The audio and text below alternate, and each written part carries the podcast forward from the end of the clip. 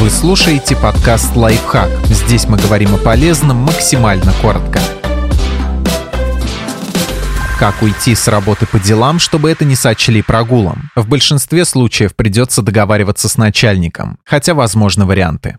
Взять отпуск. Каждому сотруднику ежегодно положено как минимум 28 дней оплачиваемого отпуска. Так что всегда есть вариант взять один день за счет отдыха и расправиться со своими делами. Законом это не запрещено. Делить отпуск можно на любые части, лишь бы одна из них длилась не менее 14 дней договориться с начальником. Многие руководители предпочитают не зверствовать. Они тоже люди и также ходят в условную поликлинику, так что все понимают. Поэтому зачастую можно просто попросить руководителя отпустить вас на пару часов. Делать это он обычно не обязан, но вполне может пойти навстречу. Правда, здесь есть некоторый нюанс. На всякий случай лучше иметь какое-то подтверждение, что начальник вас отпустил. Например, спросить его не устно, а в чате. Или даже написать заявление на отпуск за свой счет на время отсутствия с договоренностью, что оно пойдет в ход, если что-то случится. Допустим, вы получите травму, а документ поможет доказать, что это произошло не на рабочем месте использовать отгул. Сотрудник, который работает сверхурочно, может выбирать, в каком виде получить компенсацию – деньгами или временем отдыха. Происходит это так. Если в будни вы трудитесь в неурочное время, первые два часа оплачиваются в полуторном размере от оклада, остальные в двойном. Или можно взять часы в количестве не менее отработанных. Использовать это время можно как угодно, хоть в один день, хоть порционно в разные.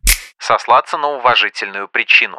Есть случаи, при которых отсутствовать на работе можно вполне законно. Список таких причин открытый, и уважительность оценивается в каждом случае отдельно. Обязательно имейте документ, который объяснит ваше отсутствие, справку, акт и так далее. Это поможет, если придется защищаться. Подписывайтесь на подкаст «Лайфхак» на всех удобных платформах, ставьте ему лайки и звездочки, оставляйте комментарии. Услышимся!